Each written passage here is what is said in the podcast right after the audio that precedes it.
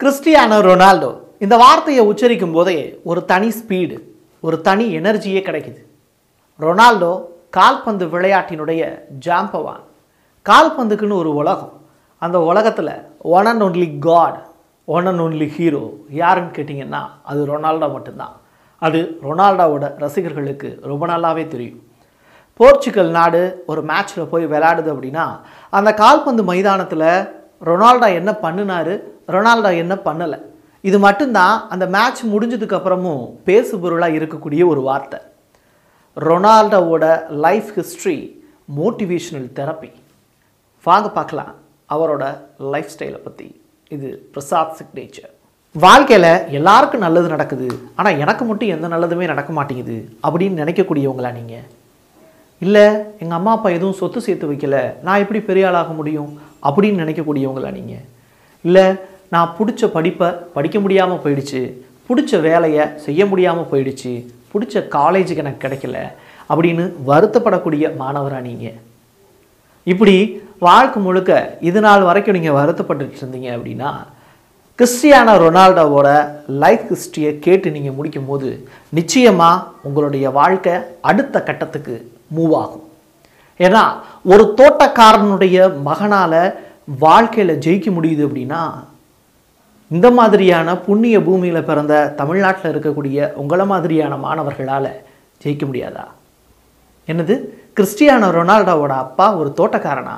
அப்படின்னு கேட்டிங்கன்னா ஆமாம் வைராக்கியத்துக்கு மகனாக பிறந்தவர் தான் கிறிஸ்டியானோ ரொனால்டோ. அவர் அப்பா தோட்டக்காரர் தான். ஆனால் விடாமுயற்சியும் உழைப்பும் தான் கிறிஸ்டியானோ ரொனால்டோவை தன்னோட வாழ்க்கையோட அடுத்த கட்டத்துக்கு நகட்டிட்டு போச்சு. கிறிஸ்டியானோ ரொனால்டோ பிறக்கும்போது மேடிரோ அப்படிங்கிற தீவை பற்றி யாருக்குமே தெரியாது. ஆனால் இன்னைக்கு அந்த தீவை பற்றி உலகம் முழுக்க பேசிக்கிட்டு இருக்காங்க அப்படின்னா அது கிறிஸ்டியானோ ரொனால்டோ அந்த தீவில் பிறந்ததுனால தான் எப்படி காலம் மாறி இருக்கு பாருங்க. கிறிஸ்டியானோ ரொனால்டோ பிறக்கும்போது ஒரு சாதாரண ஏழ்மையான ஒரு குடும்பத்தில் பிறந்தவர். ரெண்டு அக்கா ஒரு அண்ணன். இப்படிப்பட்ட குடும்பத்தில் அவர் சாப்பிட்றதுக்கு தட்டு எடுத்துகிட்டு போகும்போது அந்த தட்டில் ஒரே ஒரு ரொட்டி துண்டு முழுசாக விழுந்துருமா அப்படின்னு எதிர்பார்த்துக்கிட்டு இருந்தார் ரொனால்டோ. ஆனால் அந்த பருவத்திலிருந்து அவர் கால்பந்து விளையாட ஆரம்பிச்சதுக்கப்புறம் இன்னைக்கு உலகத்தில் எவ்வளோ பெரிய ஹோட்டல்லனாலும் அவர் போய் என்னன்னாலும் வாங்கி சாப்பிடக்கூடிய அளவுக்கு பெரிய ஆளாக மாறி நிற்கிறார் இளமை பருவத்தில் அவர் இருந்த வீடு ஒரு சாதாரண ஓட்டு வீடு. ஆனால் இன்றைக்கி கால்பந்து விளையாட்டு மூலிமா அவர் உலகத்தில் இருக்கக்கூடிய எவ்வளோ பெரிய வீடாக இருந்தாலும் வாங்கக்கூடிய அளவுக்கு வல்லமை படைச்சவராக மாறியிருக்கார். காரணம் விடாமுயற்சி உழைப்பு. தான் போடுறதுக்கு ஒரு செருப்பு கூட சின்ன வயசில் இல்லை அப்படின்னு எத்தனையோ பேட்டியில் ரொனால்டோ சொல்லியிருக்கார். எப்போ அப்படின்னா ஒவ்வொரு தடவையும் கால்பந்து விளையாடி கோல்டன் ஷூ வாங்கும்போது. இன்றைக்கி ரொனால்டோவோட கையில் அஞ்சு கோல்டன் ஷூ இருக்குது தங்க காலனி. அதற்கான விருதை வாங்கினவர் ரொனால்டோ. ஐந்து முறை வாங்கியிருக்கார்.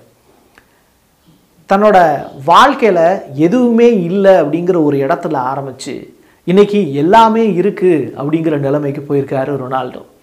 ரொனால்டோவோட ஒரு ஆண்டு வருமானம் மட்டும் எழுநூறு கோடி ரூபாய் செவன் ஹண்ட்ரட் க்ரோஸ் எப்படி? காலம் எல்லாத்துக்குமே மருந்து போடும். ஆனால் நம்ம ஓடுறதை மட்டும் நிப்பாட்டிடவே கூடாது. ரொனால்டோ ஃபீல்டில் இறங்கி ஓட ஆரம்பித்தார்னா அவரை தடுத்து நிப்பாட்டக்கூடிய சக்தி அங்கே இருக்கக்கூடிய பதினோரு பேருக்கும் கிடையாது. ஒரு கிரவுண்டில் இருக்கக்கூடிய கால்பந்து விளையாட்டு விளையாட ஆரம்பிக்கும் போது ரொனால்டோ ஒரு சிங்கம் மாதிரி மாறிடுவார். ரொனால்டோ அடிக்கக்கூடிய அந்த கிக்கு நூற்றி முப்பத்தி ஏழு கிலோமீட்டர் ஸ்பீடில் அந்த கால்பந்து பறக்குமா? அதை தடுக்கக்கூடிய ஒரு கோல் கீப்பர் இன்ன வரைக்கும் உலகத்தில் பிறக்கலைன்னு தான் சொல்கிறாங்க சின்ன வயசில் ரொனால்டோவுக்கு ஒரு செப்பல் ஒரு ஷூ கூட இருந்தது கிடையாது. ஆனால் இன்னைக்கு கால்பந்து விளையாட்டினுடைய உயரிய விருதான கோல்டன் ஷூவுக்கு அவர் தான் சொந்தக்காரர்.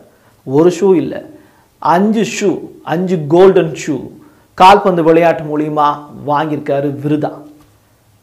செருப்பே இல்லாதவர் அஞ்சு கோல்டன் ஷூவுக்கு எப்படி ஓனர் ஆனார்? காரணம் விடாமுயற்சி உழைப்பு.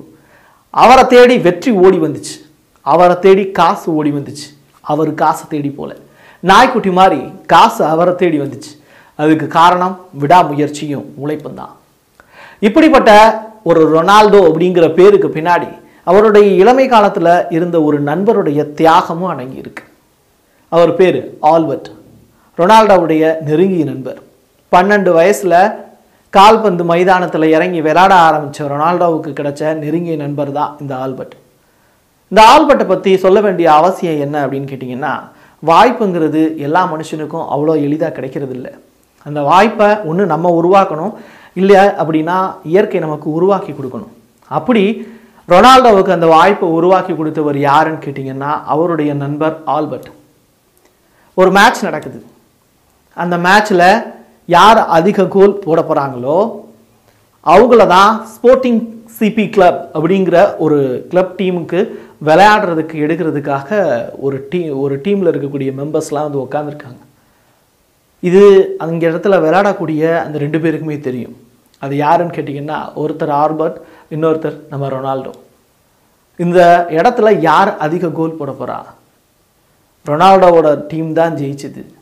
மூணு கோல் அடித்தாங்க மொதல் கோல் ரொனால்டோ போட்டார். ரெண்டாவது கோல் ஆல்பர்ட் போட்டார்.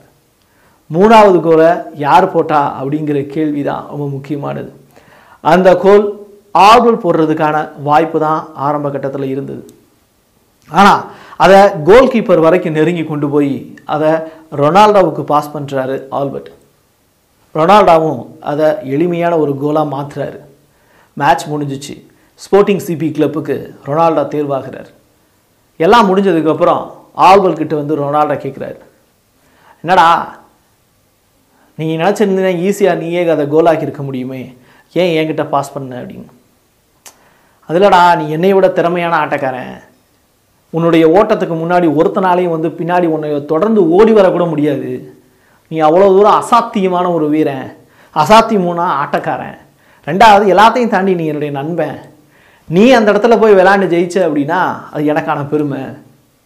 நீ கண்டிப்பாக போய் ஜெயிப்படா வாழ்க்கையில் அப்படின்னு சொல்லி அங்கேருந்து லிஸ்பன் நகரத்துக்கு அனுப்புகிறார் ரொனால்டோவோட பதினஞ்சு வயசில் நண்பராக மிகப்பெரிய அடையாளமாக உருவாகிறதுக்கு காரணமாக இருந்தவர் அந்த ஆல்பர்ட்ங்கிற நண்பர் தான் அவருடைய லைஃப் டைம்லையும் சோகமான பக்கங்கள்லாம் அடங்கியிருக்கு.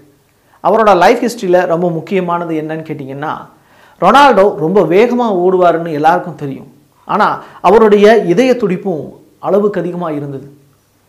இதை கண்டுபிடிச்ச மருத்துவர்கள் இது இன்க்ரீஸ் ஆச்சு. தொடர்ந்து நீங்கள் இந்த மாதிரி ஓடிக்கிட்டே இருந்தீங்க அப்படின்னா உங்களுடைய இதயம் பலவீனம் அடைஞ்சு நீங்கள் இறக்கக்கூடிய நிலை கூட வரும் அப்படின்னு எச்சரிக்கிறாங்க.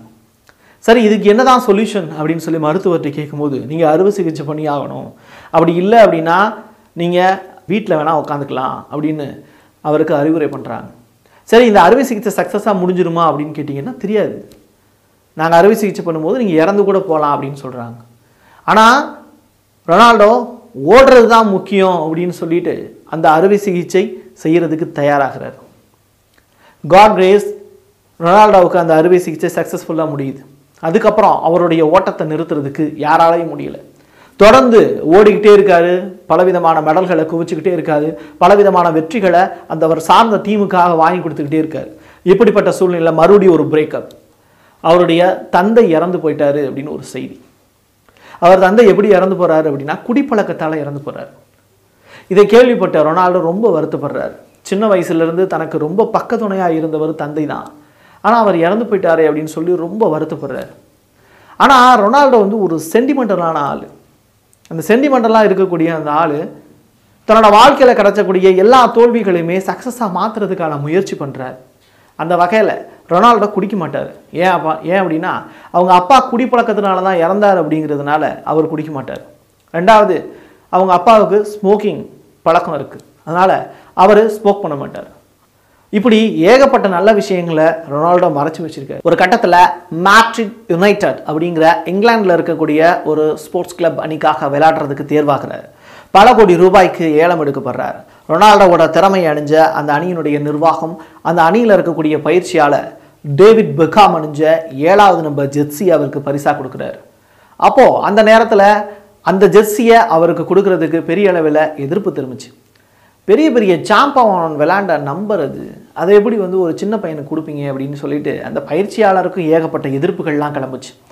ஆனால் ரொனால்டோவோட லக்கி நம்பர் அப்படின்னு ரொனால்டோ நினைக்கிறது டுவெண்ட்டி எயிட் ஆனால் அந்த நம்பருக்கு பதிலாக அந்த பயிற்சியாளர் ஜாம்பவான் விளையாடக்கூடிய ஏழு அப்படிங்கிற ஜெர்சி நம்பரை பரிசாக கொடுக்குறாரு.